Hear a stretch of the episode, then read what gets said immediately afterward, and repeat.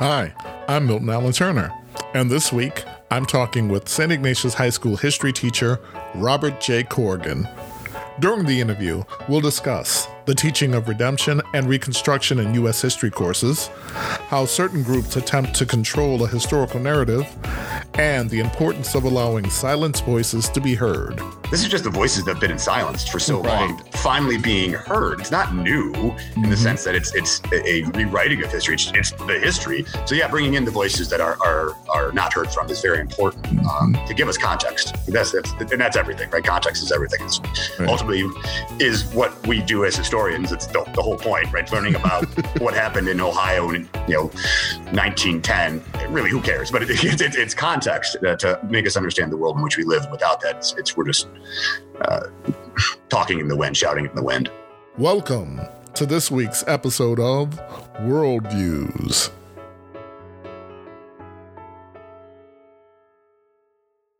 Since Bob highlights the importance of context, I'd like to place our conversation in a bit of context and particularly the historical periods we're discussing during this interview. I was particularly interested in discussing the the eras of Reconstruction and Redemption following the U.S. Civil War. So the Reconstruction period is often the period referred to between the years of 1865 to 1877 following the U.S. Civil War. During this period, in the discussion, we talk about what are often referred to as the Reconstruction Amendments to the Constitution. These are the 13th Amendment, ratified in 1865, which abolished slavery but did not define which rights the freedmen would have. It also includes the 14th Amendment, ratified in 1868, which is sometimes referred to as the Second Constitution because it redefined the United States as a modern nation. Among its provisions, the 14th Amendment enshrines the idea of birthright citizenship, meaning that anyone born in the United States automatically received U.S. citizenship. And it defines citizenship as a federal matter rather than a state matter. And perhaps most importantly or famously, it provides for the quote, equal protection under the law, unquote. Finally, the 15th Amendment, passed and ratified in 1870, prohibited the denial of voting rights to, quote, on account of race, color, previous condition of servitude, unquote. The 15th Amendment, furthermore, did not prevent the implementation of literacy tests, poll taxes, and other methods of indirectly disenfranchising freed people and other minority groups immediately after this period of Reconstruction is a period often referred to as the period of redemption. Henry Louis Gates Jr. defined redemption as the period immediately following Reconstruction, during which the gains of Reconstruction were systematically eliminated or erased and replaced with an ideology that quote unquote redeemed the Old South. This goes roughly from 1877, following the contested election of 1876, and the removal of federal troops from southern states reclaimed by the Southern Democrats, and extends until roughly 1915 and President Woodrow Wilson's screening of D.W. Griffith's movie Birth of a Nation at the White House. During this period, we see actions such as the Supreme Court's 1883 decision, which struck down the Civil Rights Act of 1875, leading many states to begin to widely enact Jim Crow or segregationist laws. Well, welcome to this edition of Worldviews, where I have the pleasure of interviewing the inimitable Robert J. Corrigan, our history teacher at St. Ignatius High School, and also master of world history of AP Euro history, and also one of the few teachers who not only has graded AP exams and has written questions for the AP exams, but also has, or I believe currently still has, um, a syllabus as one of the four model syllabi for the AP US history course. Thank you very AP much. European, actually. Oh, sorry. Actually, yeah, Euro. AP Euro. Yeah. oh, wow. Great. My bad for AP Euro. Well, thank you and welcome, Bob. Oh, thank you, Milton. Happy to be here. Originally, my thought on um, doing a podcast this week, well, many things that's been going on over the last couple of weeks, but I've always been sort of fascinated with the part of American history right after Reconstruction that at first I'd never heard of that um, Henry Louis Gates had, and some others had referred to as redemption, where in high school I had a very long period of bad history and the Civil War. And then afterwards, kind of like, yeah, then there was this period of Reconstruction that didn't last long and kind of failed. And then we just kind of jumped to World War One with nothing in between. And then Henry Louis Gates and reading Stony the Road, I was just uh, fascinated by this idea of a period of redeemers and redemption where there was a very systematic as well as bloody and use of terrorism campaign in the South to basically rewrite history and redo the vision of the Civil War, what the radical Republicans try to do afterwards, and basically erase any um, input that they had. There's a German word I'd actually never ran into until a couple of weeks ago my German is awful, Deutungshoheit, which is like sovereignty of interpretation. Largely, whoever rules has the sovereignty gets to rewrite the, the history and tell the story. And that really sort of fascinated me that now, century and a half later, that we still, those redeemers took over uh, the narrative. And fortunately, when talking to you and others in our department, learning that, yeah, there is the other history, but unfortunately, a lot of what people taught from sloppy Texas approved textbooks really has nothing to do with reality. Absolutely. And, and, you know, it's, yeah, I, I tend to think of the sort of the pinnacle of that rewriting of uh, Birth of a Nation, you know, D.W. Griffith's epic film that uh, is an embracing of this notion of the lost cause, right? That uh, everything was fine. Uh, people of color and white people were having a great old time prior to the Civil War, and then the damn Yankees showed up and ruined everything. exactly. Uh, and when you have President Woodrow Wilson having a private screening of it and saying it's it's like writing history with lightning, and this is a, a man with a PhD in history, a former president of Princeton University, exactly. and, and they, I mean, they, they, won. The narrative won, uh, and mm-hmm. it, it took till the more recent times, people like Eric Foner uh, and uh, other historians to really go back into it and explain that no, that wasn't the case. That, that it, as we discussed previously, the Reconstruction was murdered.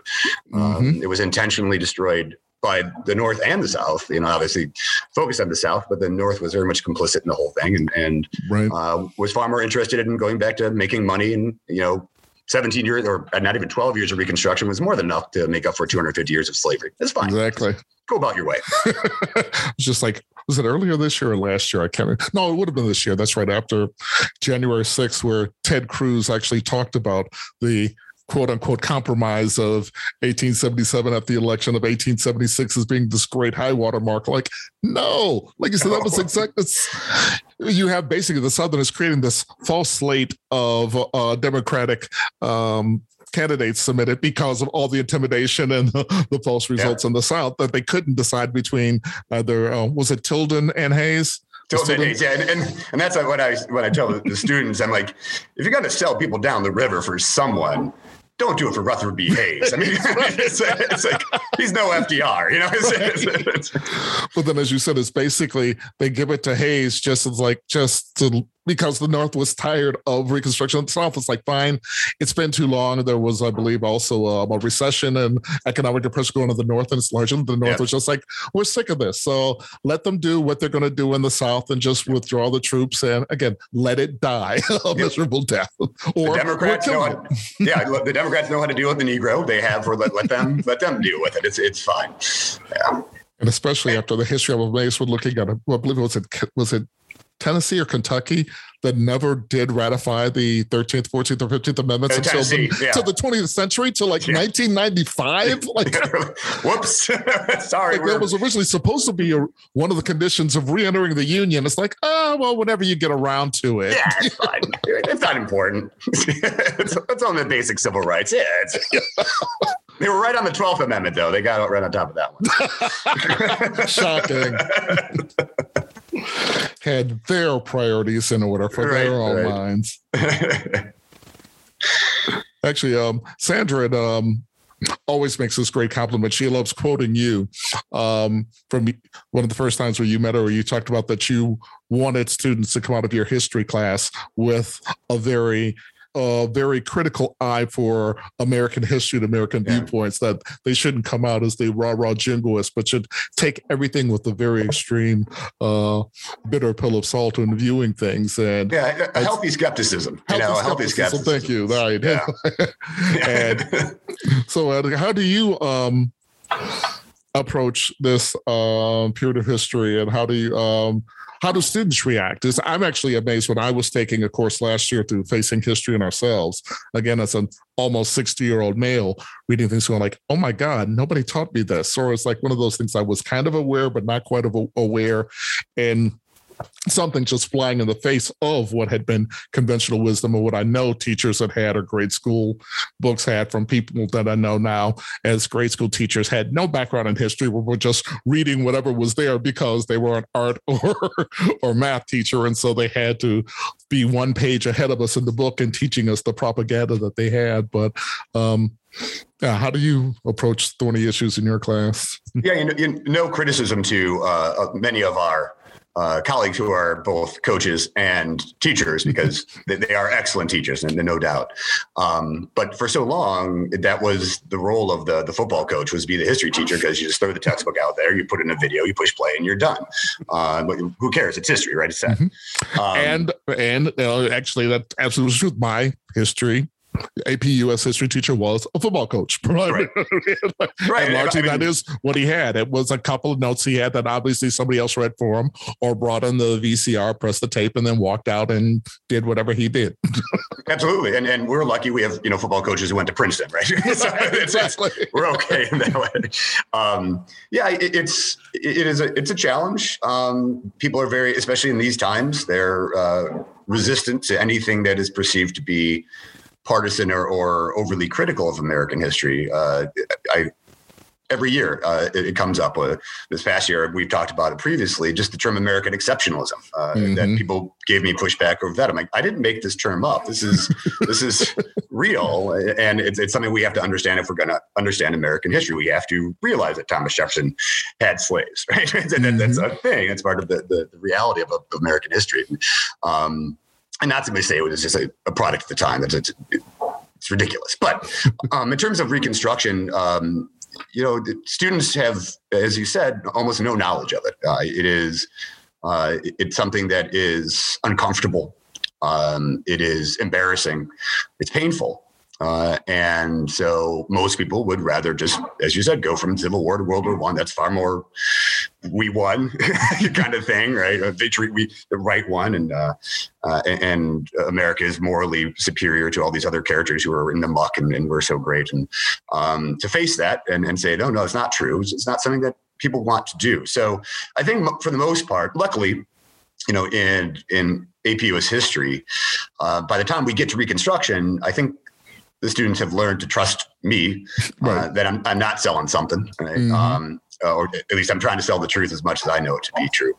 Uh, and uh, so I, I, think they're more willing to accept it and be like, "Oh my God, I didn't realize that happened." Right. Uh, so, and, and it's it, there's no break, right? It, it's Civil War ends, Thirteenth Amendment's ratified, Mississippi passes the first black code in 1865 to go in effect in 1866. There's no time. There's no break. There's no like, oh, you know, let's think about this. It's it boom, boom. We want to recreate uh, the institution of slavery under some other means. Uh, we mm-hmm. will grant you uh, the right to have uh, marriage, right? Well, but then uh, we will simply uh, extricate all the other rights out of the, the, the 13th Amendment.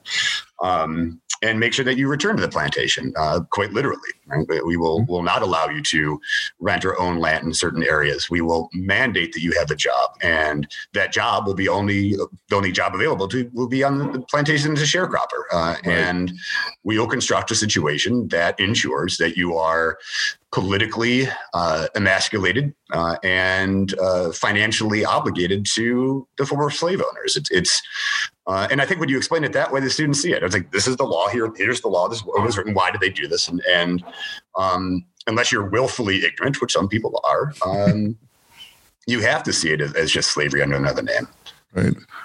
and that's one of the things that again I wish I'd had history teachers like you guys when I was in school. But as you mentioned with AP and same other with document based questions, or as you said, here is the law that actually having students reading the laws or reading contemporary um, journals, notes, newspaper articles about what was going on at the time, where before we were just getting someone's notes or a really poorly edited textbook that was probably had inaccurate information to begin with, as opposed to hey, here's a letter or a journal, or here's a letter to the editor, or here's a political cartoon of the time. It's like, wow. right. sort of dealing with that, that having students have a little taste of authentic documents and their own trying a little bit of historiography or how do you reconcile this letter with this right. editorial or how do you reconcile this law with this law in another right. state that's in direct contradiction to what the constitution Absolutely. or the amendments say well and you know and, and the, the textbooks are are are so uh, they bear so much of the blame uh, because they don't they, they don't take things out. I mean, there's there, you got to figure it's like edition 14 of this textbook, and there's stuff in there from edition one that has never been updated. And and mm. I think one of the, the problems we have, as you alluded to previously, is that you know people look at science and they say, okay, we have new information about science, so science is going to change they look at history as being right. done. It's done, and it's like no, we don't. We don't. I mean, pre Howard Zinn to post Howard Zinn. I mean, the, mm-hmm. it, even at the collegiate level, you're, you're, talking about a radically different narrative. Um, right. And and so when you get textbooks that are steeped in incorrect and you know this lost cause information or, or written by people in the 1950s who are erecting Civil War monuments to fight against the civil rights movement, like you, you have to go back and break all that stuff up and, and introduce new views of history and other people's voices, right? And then, you know, you you spoken before about critical race theory and things like that. It's like, no, this is just this is just the voices that have been silenced for so right. long, finally being heard. It's not new in mm-hmm. the sense that it's it's a rewriting of history. It's, it's the history that we're finally paying attention to. This past weekend, I had the um, pleasure of attending an anti-racism for educators seminar online and they had a, a curriculum specialist dr rich milner who talked about what he considered to be the three parts of the curriculum the explicit that's taught, the implicit that includes our biases that may not be explicitly taught, but most importantly, that he brought up was the null, what our students are never exposed to. And so much, like she said, of this and redemption or other things, is just not students aren't exposed to, they just aren't given those voices of the representation. And that for me is very powerful that when looking at curriculum that we now are taking into account and need to take more account of the null curriculum, what whose voices are absent, whose stories right. aren't being told that right. need to be told, and not just what are we implying automatically and wink, wink, nod, nod. This is what we want you to believe, but just who's entirely absent from the narrative that needs to be included you know, I, I, that's it's interesting. I was I, I, did not use those terms in my, my own brain, but I was thinking about that uh, as we were going through this discussion of, of the the and of course I, I know you are a, a long time supporter of the Cleveland baseball team and, and you love baseball and this this discussion where you know there Cleveland.com or Cleveland Plain Dealer is interviewing people you know who are outside of a world you know a wrestling tournament because that's where I go for for interesting opinions. Um, but uh, they're asking them about you know this name change and it's like this isn't your story, man. You know, it's just like mm-hmm. you're claiming it's, it's our heritage. No, no, no, no, no, no. Maybe if you took a step back and saw all of the history and understood why maybe Native peoples or Indigenous peoples would have an issue with them being used as a as a term for a baseball team, right? Maybe take a step back, right? Uh, and so that that's a I try my best is uh, when I begin the course in, in AP US history to bring in, and I, am no expert on Native American history and Indigenous peoples' histories, um, but I try my best to bring those voices because those are often literally mm-hmm. silent because they don't have a written language for us to look back to. right. Uh, so there, there, there's nothing there. So you, there's a lot of, of you know, archaeology and, and, anthropology that has to be brought into the classroom in that way. So yeah, bringing in the voices that are are, are not heard from is very important um, mm-hmm. to give us context. That's, that's and that's everything, right? Context is everything. It's right. ultimately is what we do as historians. It's the, the whole point, right? Learning about what happened in Ohio and you know 1910 really who cares? But it, it, it's context to make us understand the world in which we live. Without that it's, it's we're just uh, talking in the wind shouting in the wind. Right.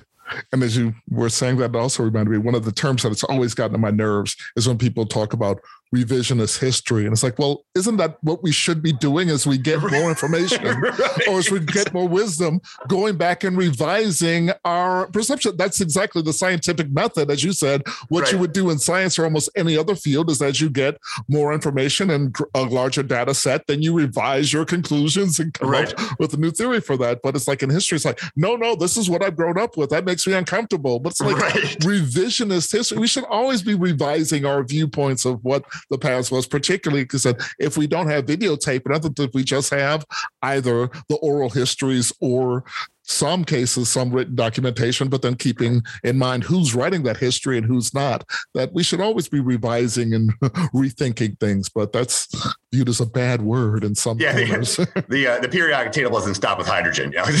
we, we got the one. We don't need anything else. We got it. Moving on.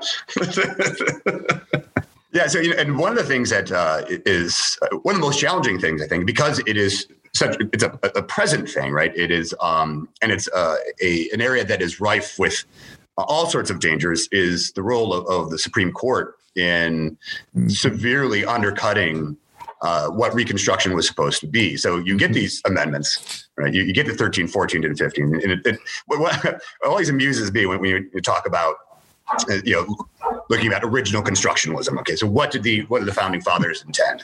Uh, okay, it's a hard thing to do sometimes to go back to what they meant about you know the Second right. Amendment. what, what, what always gets me about like 13, 14, 15 is these these incredibly important Supreme Court decisions, 1873 and 1876. I mean, the dudes who wrote they're still across the street, man. Like, just go over and ask them. Like, what mm-hmm. did you mm-hmm. mean by this? You don't have to delve into any weird 200 year old mindset of James Madison. It, it's it's dudes are right across the street. Right. Like, what did you mean by equal protection under the law? Just ask them, and they, will mm-hmm. tell you this is what we meant. And what you're saying, court, uh, is not exactly what we meant. um, and that gets into the whole, you know, is the Supreme Court something that is apolitical? And of course, as we know, it is not. It's always been political, right? right. And to claim it otherwise is ridiculous. And so, uh, to see, so you know, with my, one of my favorites uh, is uh, when we, we, sort of evaluate uh, U.S. v. Cruikshank, uh, which is the one the court decision that basically said that individuals can't be prosecuted under the 14th Amendment for violating someone else's civil rights. And so we go through this, and, and I uh, put that in, in, opposition to 1886. Uh, Southern uh, Santa Clara County versus Southern Pacific Railroad, which is the court dictum. It actually wasn't even the court decision that ruled that corporations were people. Mm-hmm. The theory of 1886 the court saying corporations are people, but in 1876 they're saying that people aren't people. people and, and right. Blows my mind. It absolutely blows my mind. Well, the two things that um blew my mind of that same era is um one with the um civil with the um, Supreme Court civil rights decisions before mm-hmm. that. Basically, it's like so extremely. It's like, well, okay, well, if it's states or if it's private, yeah, we don't have any part of that. It doesn't really apply. So we're only right. saying specifically federal government, but individuals can do whatever you want. And exactly. states, exactly. yeah, we can do whatever you want. That's cool.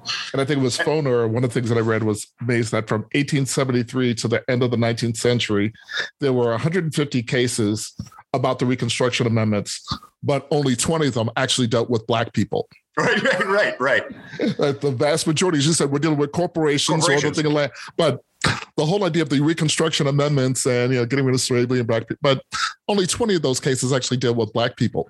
right, right. It's, just, it's yeah, it's, it's, unbelievable. It's it's you know and and uh, yeah, yeah to, to the court basically until we see uh, the flip uh, well i guess beginning in the 19 teens but really into the 20s they repeatedly ruled against individuals as protection under the law mm-hmm. like these are explicitly designed they were explicitly written to protect people of color against state action and individual action and it, it's and yet you're saying it doesn't and it's it's it's absolutely mind-blowing mm-hmm. uh, and and you know the, the the famous dissent in plessy uh, by John Marshall Harlan. You know, it's basically dudes. And was the um, slave? What was the only slaveholder or one of the? yeah, right. Yeah, he was. He protected slavery when he was young. It was a, it's amazing. So the dude's like, what you're going, what you're doing right now is you're going to create two classes of people: the underprivileged, and, and of course, that's exactly what happened. It's, mm-hmm. uh, it, it's yeah, it's, it's amazing. It's amazing uh, how just incredibly thorough uh, both the state, local, and federal governments were at, at killing Reconstruction and making sure uh, that the rights of, of, people of color and, and, minority groups were just simply expunged and, and kept oppressed. Right. And that's one of the things that sort of hit me, as you said, how thoroughly this one and how many levels it went. Sort of as much as uh, some might hate to say this in critical race theory, but how systematically, in terms of law, constitutions, civil society, civil liberties, um, individuals as well as um, corporations, and how many of these still stand today. And people right. just think that they just sort of naturally happened or sort of an accident of nature. It's like, no, particularly with the Ku Klux Klan, the White Line, as you mentioned, the Black Laws, or mm-hmm. what was that other group I'd read about? The Red Shirts. It's like I was sort of amazed at how flagrantly terroristic some of these groups were at right. just acting basically standing in front and shooting people if they actually dared to show up to vote. Right, right, absolutely. You know, it was uh, the uh, the, the, term race riot is thrown around. It's, it's a term that uh, unfortunately is, is, is replete in, in, history works. And it's like, okay, it was it was a protest or it was a movement or as you said, they're just voting. It's, it's, right. this, is, this, is not a riot. They're just lined up to vote. It's, not, it's, youth trying to exercise their rights. But you know the Elaine, Arkansas um, situation where African American farmers were attempting to unionize, and so they send in the U.S. military to put them down. It's like just trying to be human uh, for a person of color was basically illegal. Mm-hmm. But then now people are like, oh, put a piece of cloth over your face, and it's like, oh my god, that's like, my freedoms are being Which also, don't get me started on of all the things of the Reconstruction, how the Fourteenth Amendment has been construed to, by right. some to have all kind to have all kinds of meanings from its original intent, but then right. But we're not actually dealing with the black people and for whom it was originally intended. Oh no, we don't want to address those issues, but let's come up with all kinds of other rights we can have and that to deal with the majority and everyone else. Well, right. without granting the black people the rights it was intended to give. I have a right not to bake you a cake. you know? okay, that's what it was intended to do. That's it. Mm. Yeah, you know, it's it's uh, the the first court case that I deal with in, in the class with Reconstruction is uh, it's called the Slaughterhouse case. It comes out of Louisiana, which it, it, mm-hmm. it's, it's, funny how many times I have to bring up Louisiana. It was it was just a it was awful. I mean, it was a hotbed of just absolute horrific violence. Um, mm-hmm. uh, all over the place. Every corner of that that state was was uh, terrified. People of color were terrified, terrorized. Um, but as you said, the, the, first court decision that deals with the Fourteenth Amendment dealt with white share, uh, slaughterhouse owners in Louisiana who didn't like the fact that they couldn't have a slaughterhouse north of the city so that they threw all their waste into the river and surprise surprise you have disease spreading because people are drinking out of the, of the mississippi so yeah the, the, this, this court decision that that said you know that the well, the interesting thing about it is the, the Supreme Court Chief Justice who wrote the decision actually intended to be, he saw this was a good law in his estimation, right? So, and there was a legitimate complaint by these slaughterhouse owners that they were not getting equal protection under the law. So what he argues is that in the 14th Amendment, it says you are granted rights as a citizen of the state and of the United States. And what he said was that and uh-huh. was incredibly important. That in the federal court system, if your rights as a U.S. citizen were violated, you could sue under the 14th Amendment. Mm-hmm. But if your rights as a state citizen right. were violated, it had to go to state courts. And that's all well and good if Louisiana is continued to be under the control of the federal government. Exactly. but when it's redeemed, now you've got a Klansman who's no a judge, you got a Klansman who are on the jury, you got a Klansman who's the prosecuting attorney, you got a Klansman who is the, the sheriff. You ain't getting your rights protected. You're done. Mm-hmm. You're done. And the, the, the, court, the federal courts are not there to protect you. So, uh, yeah, it was it was a that amendment was eviscerated. What's that? Five years after it was ratified. Five right. years. Mm-hmm. If you could rewrite American education or history education, what would be so your what would be your biggest pet peeve or your big the biggest thing that you would change? Oh, there's that's a lot. Uh, there's a lot there. Um, you know, I, I, think in a very sort of regional way. Um, and I, I believe this when I was a student. Uh, you know, it's the responsibility that northern states bore for the continuation of the institution of slavery. And as we said, uh, the burying of Reconstruction just doesn't we, we don't think about it right we, mm-hmm. we we we tend to see ourselves as northerners as being somehow above the fray that we were the good ones we were the right. ones who you know you crossed the river jordan into cincinnati and you were free and that's because we were good people um, and of course, that's simply not the case. And and right. uh, as we've talked about in the past, you know, you look at uh, segregation in the United States, and the, the, most segregated cities in the United States are Cleveland, Buffalo, Chicago. yeah, right. it, it, ain't it ain't Alabama, it ain't exactly. Georgia. You know, it, we're so I think for for a, a northerner, I, I, think to have that narrative front and center at all times is very important. Um, and also that, and I, I, guess maybe at, the very root of this, I guess it's maybe a part of that. Uh, as I mentioned before, American exceptionalism, right? This mm-hmm. notion that we are we are the city upon a hill. We are different. We are we are not touched by everything that happens in this world, and it's just so it, it's ridiculous it, and it, it patently false uh, that we are just you know. I was thinking before we started talking today. I from time to time that scene from Glory pops in my mind with uh, when they're sitting looking over uh, the pond, and Matthew Broderick asks Denzel Washington if he wants to carry the flag, and they say they have this brief conversation, and it's none of us get out of here clean we're all down in it. You know, and, and I think that that's that's got to be front and center when we talk about this. We're all down in it. We're all right. we're all none of us are clean. Nobody's hands are clean. Uh, whether it be people who are actively participating in disenfranchising voters or people who are just turned the other way and don't pay attention to that. And it doesn't necessarily mean you got to be out in the streets. It's cool if you are, um, but that or just benefiting um, from uh, a, a, systemic racism that that uh, ensures that I will never be followed in a store or pulled over because I happen to look the way I look. That's never going to happen, and and so uh, we're all part of it. Uh, I think that's got to be that. that would, I guess maybe that would be the of it. We're all part of it, whether it be America or us as individuals.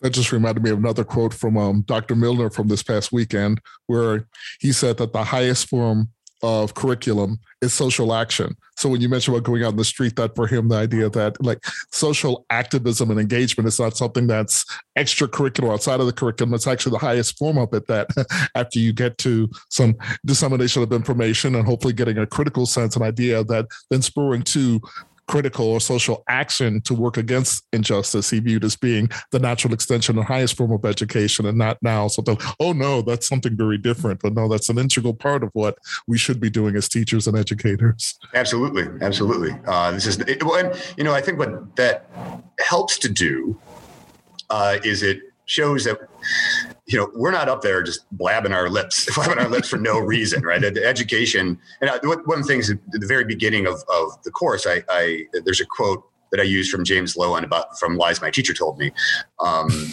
about textbooks, right? And then we take a look at the textbook and um, and that we, we we need to be active participants in this, right? That this is this is not a, a passive thing. That that that history is not something that is just there for our that's why I hate the term history buff. It's like it drives me absolutely insane. Like it, it is not history is not there for you to dress up like uh, a, a, Confederate soldier and prance around Gettysburg every July, right? It's, it's mm-hmm. not. It's, it's, something that's real and it, it calls us to action and it calls us to to be participants in this society. And, and if we're going to be uh, good participants, and intelligent participants, then we have to understand our history. And we have to understand the mistakes we made. Otherwise, we keep on making them again. And, and not that history is, it's not repetitive, it's cyclical, right? Mm-hmm. Um, and it was a, there's a wonderful, you know, bit a few years back in the Onion uh, when that was still relevant. And uh, there was a, a, very little quote, and there's a picture of a historian in front of a pedestal or a, a podium. And said, it said, "Historians urge lawmakers to look back at history before making decisions that do the same thing they did in the past." it, it, it's, it's, it's, like,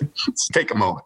Yeah. And it was it was uh, I went and went and voted uh, in the, the special election uh, on Tuesday, and it was just disheartening. There were two people there, two Mm-hmm. I was just like, really? This is kind of important because like it's yeah, I was. Now I also I'm I'm an early bird, so I was at the election at the polls at like seven o'clock, and the same thing. There was nobody there, in and out. But I have to say, I was happy later on the day driving around, going to certain polls and polls around Ward One and Ward Four and other parts of the city. I saw many more people there by the end of the day, so I was happy to see that there was more engagement there. But yeah, I was actually a little surprised when I was there at seven o'clock in the morning. I was in and out in less than five minutes. Yeah, and, and you know, of course, that gets into the whole, and also linking back to to, to redeemers and, and, and the end of Reconstruction of, of gerrymandering. You know, it's just like, mm-hmm. like, why exactly is my representative representing Bath? I don't understand. Those yep. are a little bit different interests than, than, mm-hmm. than the mm-hmm. city of Cleveland. So when you were talking about um reasons for studying history. It reminded me as well of one of the um, my favorite quotes by a British historian. I think it's Robert Namier.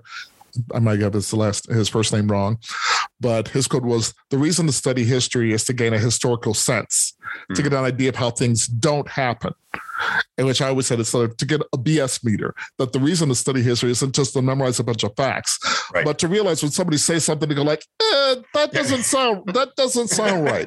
so kind of like you said, so we don't repeat the same things over and over again because, like, no, the world actually doesn't work like that, or like, no, right. that isn't really going to work. That having an idea of knowing how the world should work or what has happened and what isn't going to work. Yeah, it's it's uh, unfortunately that is a when you realize that it's. Uh, at least when you're a gentleman like me who can't shut his mouth, it's, it's, it's, a, it's the burden to bear amongst the population as a whole. my dear friends, and you've been witness to it yourself. that, uh, there are times when I just can't shut my mouth. it's, it's, like, no, that is so horribly wrong. I don't know where you're getting that information from, but it is inaccurate. Yeah, and from somebody who suffers from the same illness, right. I suffer from the same illness. When I hear something incredibly horribly wrong, it just I can't. I try to be polite and try to be adept about it, but I, there's comes a point where I'm just like, no, that's oh, that's that is, just flat out wrong, and right. I'm sorry that you believe that, but I'm taking it now as my personal mission to correct you with that, and I'm trying to do it as politely and empathetically as possible. But sometimes those misunderstandings and mistruths just have to be stamped out. Right. Absolutely. But again, that, that gets to, to going back then, that, that is what gets us to the point of the lost cause where, where people buy into a complete nonsense and, then it mm-hmm. becomes truth. Right. You know, and, and then, then, then you have to, then you have to revise and you've got to go back in and dig out. And, and I, I can never remember, I, I, I, never remember the term. You, you, you probably know it quite well. Um, that notion that when you say something that's incorrect and then you go back and correct it, the act of correcting it reinforces Forces the incorrect the notion. Exactly. Yeah. So it's like so going back and saying this was not the case is it's like ugh. but didn't you say yeah i said that but it's wrong i said it was wrong not it was right and so it's, right. it's like a it's doubly difficult in that way yeah so what do you uh so what do you think that history teachers do a great job of in general, I'm going to also, well, it's the second part of that. And what do you think you do a very good job of? What do you personally, what do you enjoy teaching the most or think you do best? So, sort of two, what do you think as a profession you do very well? And then what do you personally think you do very well or enjoy teaching or doing? You know, I, I think that fi- recently, as I mentioned previously, um, and by recently, uh, as a historian, the last 50 plus years or so, um, I think we have made such great strides in giving the voiceless a voice. Or that's, that's actually that's, that's not the term I want to use. Allowing those voices to be heard. We're not giving mm-hmm. them anything, right? Uh, we're we're finally mm. as because mm-hmm. it is mm-hmm. history is overwhelmingly a white male field of study. Uh, I don't know why that's the case. Uh, I don't know if it's because those voices weren't there before. So why would you? Why would you want if you were a, a woman or a person of color or or a underrepresented group? Why would you want to go into a class with, you know, 25 people don't look like me and, and hear our voice over and over and over and over again? You're like, ah, where's my voice? Right? It doesn't say so. Um, but I think we've done as as a field of study over the last few decades, we've been so much better at opening up. Uh, well, I guess opening up the field of study to underrepresented groups who then allow that voice to be heard.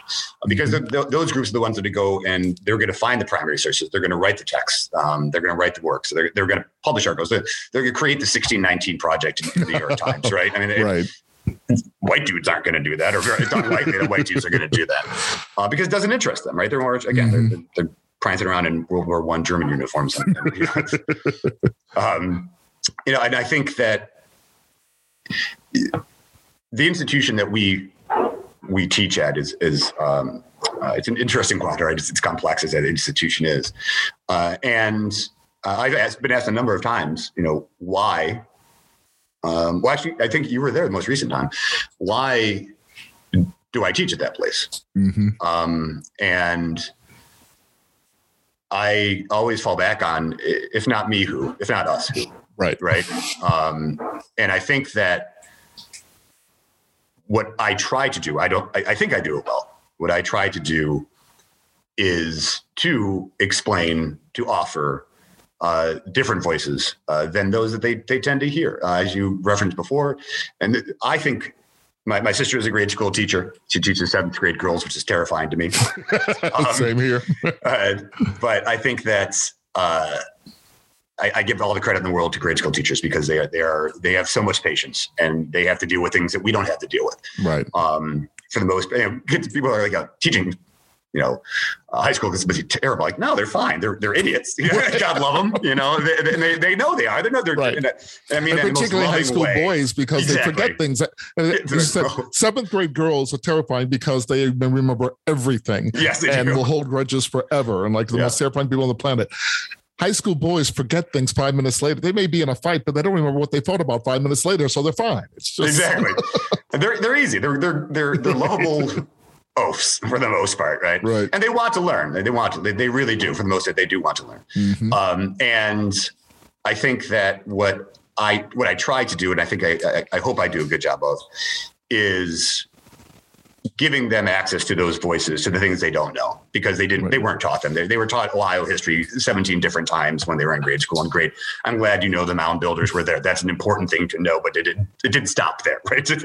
Those people were systemically removed from this area either through disease or through intentional action by various governments. So i i, I try to bring those voices in as much as i can um, so that because you know when, when we become adults it's hard to remove things that we already know. Right? We, right. we become, you know, we we bury that information, we keep that information, then to have somebody challenge that when we're, you know, 40 years old is it's not an easy thing to accept. Uh, and so if you hear it at least once when you're 15 and you think I'm not a complete idiot and you trust me a little bit, then maybe maybe when you go to, to university and you pick up a book and you read it, it's got things in it that you're like, oh, oh okay, uh, yeah, I've heard that before. Okay, th- th- I'm willing to accept that at least as being possibly true. Uh, so I think that's um, that's the hope for me, right? Um, I wish I could say I could teach them to write. that, is, uh, that is that is a struggle every single day. I try to do that too, um, to to be decent, uh, to express themselves in a it. Because of course, it, much like your field of study, uh, being thoughtful and uh, being open to new ideas uh, and to be critical is, is, is so important to be a functional adult and right. not to fall into traps. You know, right. it was I, I, just got back from uh, New York City uh, and I've never been to the Statue of Liberty, and, and so I went uh, this time, and I was terribly impressed. Mm. And I always go into these things like, "Oh, this is gonna suck," right? It's, it's, it's, this is just gonna be. I'm just gonna get fed back the things that are in the textbook. Mm-hmm. Um, and uh, as a comparison, I went to Ellis Island before. In Ellis Island, they kept on referring to the fact that there were only 2% of the people who came into the United States through Ellis Island were rejected. Oddly enough, or perhaps not oddly, no mention of post 1921. I'm like, yeah, there was a quota system. That's why when they were they were rejected, they never got in here. It's like they weren't even allowed off the boat, literally. Right. Uh, and so then we went to to um, to go to to the Statue of Liberty, and it was very refreshing. They have a three part video series. Like it's like 19 minutes long, and the last one is is this notion of liberty being the sort of the, the expression of the human heart. And then they showed all the protest movements. Ah. They said it ah. hasn't stopped we've not got there. I'm like, oh, thank God. I was, I think my fists were like balled up. I was there with my friend Holly, you know, like standing there, my usual, you know, defiant self. And I think she heard me like sigh. I was like, oh, yes, they got yay. it right. yeah, they got it right. Oh, there's Stonewall. Oh, there's the civil rights movement. Oh, there's there's a labor movement. Oh my gosh. uh, so uh, it, it, it's that type of thing. Um, it was it was refreshing to see that, I guess. That's great. Hmm. Well, I know I can, at least I can say, well, two things I can add that if you don't think you're able to teach students how to write, you are able to get them to start to learn how to think. Perhaps not as clearly as we would like them to, but they're getting on that path. And one of the reasons I'm proud to call you a colleague is I love hearing back from students for when we have the intersection of the same students that even though there may be students that politically may view things from a different point of view that we have, but they definitely respect your point of view because you respect theirs. That you're a teacher that they know that, again, you will correct them when they're wrong but you're going to do it in a way that doesn't make them feel awful that they know that I still respect you as a human being, a person we can talk about hockey or football or baseball or anything else, but right is right is wrong is wrong and this is right. part of the course but that doesn't mean that you're a bad person and that's something that i think we have too little of in the united states of getting students to recognize that yeah you may be wrong but that doesn't mean you're awful right and, and conveying that do, to students yeah how, how could we expect you to know this right, right? i mean i, I can't right. I, said, there's no way a lovable adolescent oh we can't yeah. expect you to I, no there's a reason i'm standing up here i'm the one the one telling you this is what you should be reading you know and and if if you already knew this stuff, I I, I would just sit down, I guess. You know? exactly. yeah. Watch some Star Wars. Woohoo! That's one of the strange things for me as a teacher where I've also never gotten when certain teachers will say, Well, these students don't know this, or they come to my class that they don't know. Well, that's why I'm the teacher. It's like kind right. of my job. I, right. I don't have any control about over what they did before they got to my classroom. I only have control over when they're there. So if they didn't get it, then I've got to give it to them. And like I said, if they didn't learn how to write, then I've got to teach them how to put that sentence together because they're going to be writing a whole lot in my class all year, and I can't put up with this. So, right, right. if I've got to be the English teacher, if I've got to be the math teacher, if I've got to be the history teacher, it just goes with the yeah. territory. All right. Well, and and you know, to to the uh, and you you know who I'm talking about here. I will not name his name because he, um, he's, he's, he's graduated a few years back, and one of my favorite things I ever saw is this young man who had, had both of us, who is a staunch libertarian, and neither you nor I are libertarians. um, and in the little bit of the yearbook is like favorite teachers is Mr. Turner and Mr. Corrigan. I was like, really? I fought with you for two years, man. but it's again, it's it's about knowing that you know we you are you are loved even if I think you're off. you know? right. right.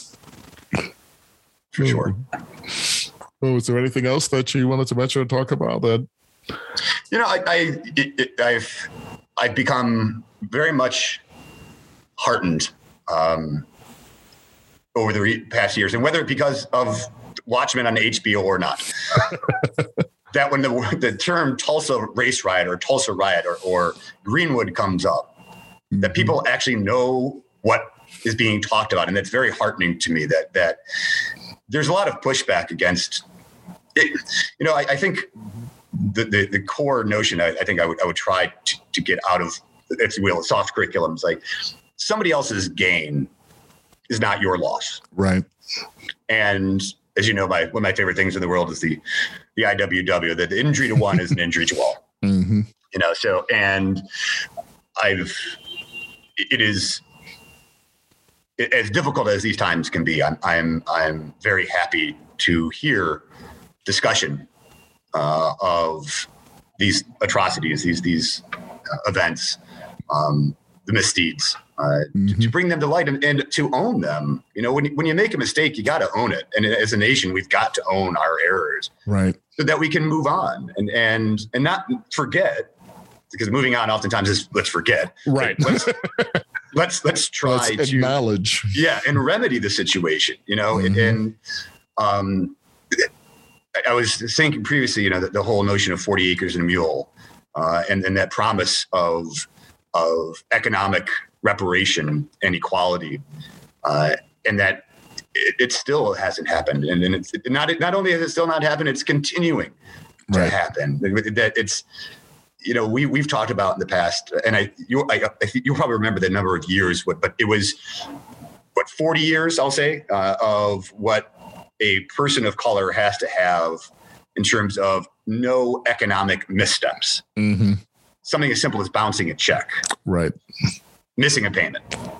You know, you lose your job, you miss a, a phone payment now you it's done, right? It's it's it's, it's done, mm-hmm. uh, or, or, some insurmountable number of years before you can even reach that middle class uh, level of lower middle class, which of course, as we know, then goes on to to uh, further the economic livelihood of your your children and, and your children's children, and without and that's of course what the, the great failure of Reconstruction or the great the the why the attack on Reconstruction is so harmful is that is just perpetuated and and right. and that that economic so much of it's economic economic subjugation of people of color in the United States continues and, and it has its roots going back till 1619 and, and had Reconstruction been allowed to succeed.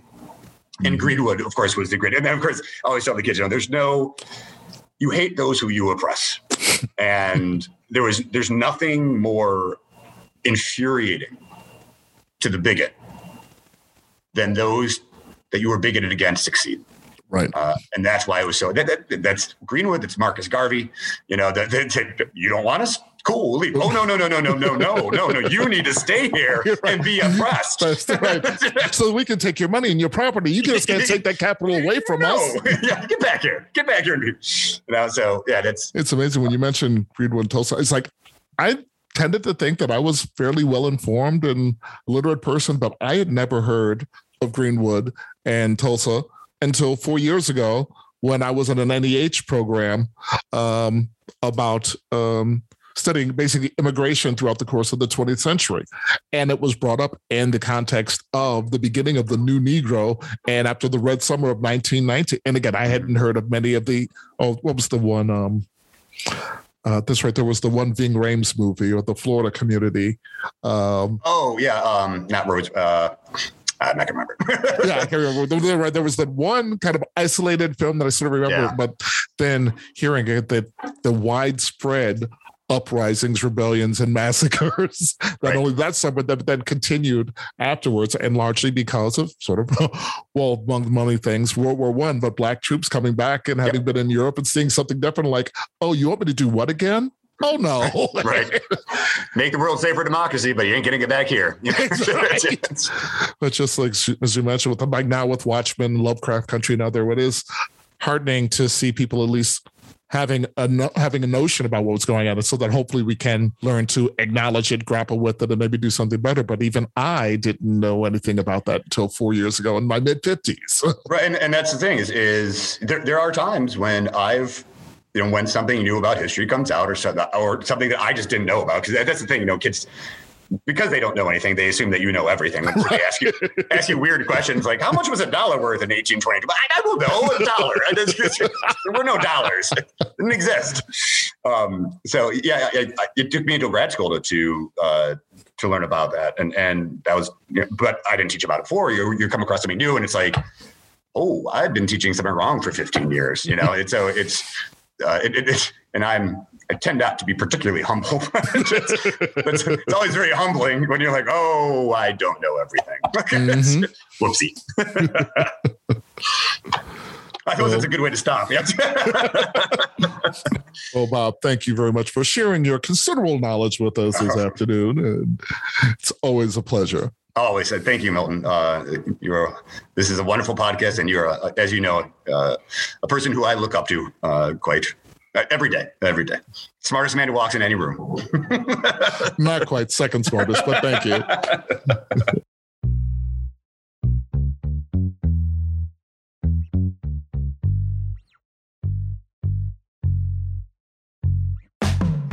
Thank you for listening hope you've enjoyed this week's show and that you found something in it to spark a deeper conversation, leading to greater understanding. I'm Milton Allen Turner, and I invite you to join me again next week for more Worldviews.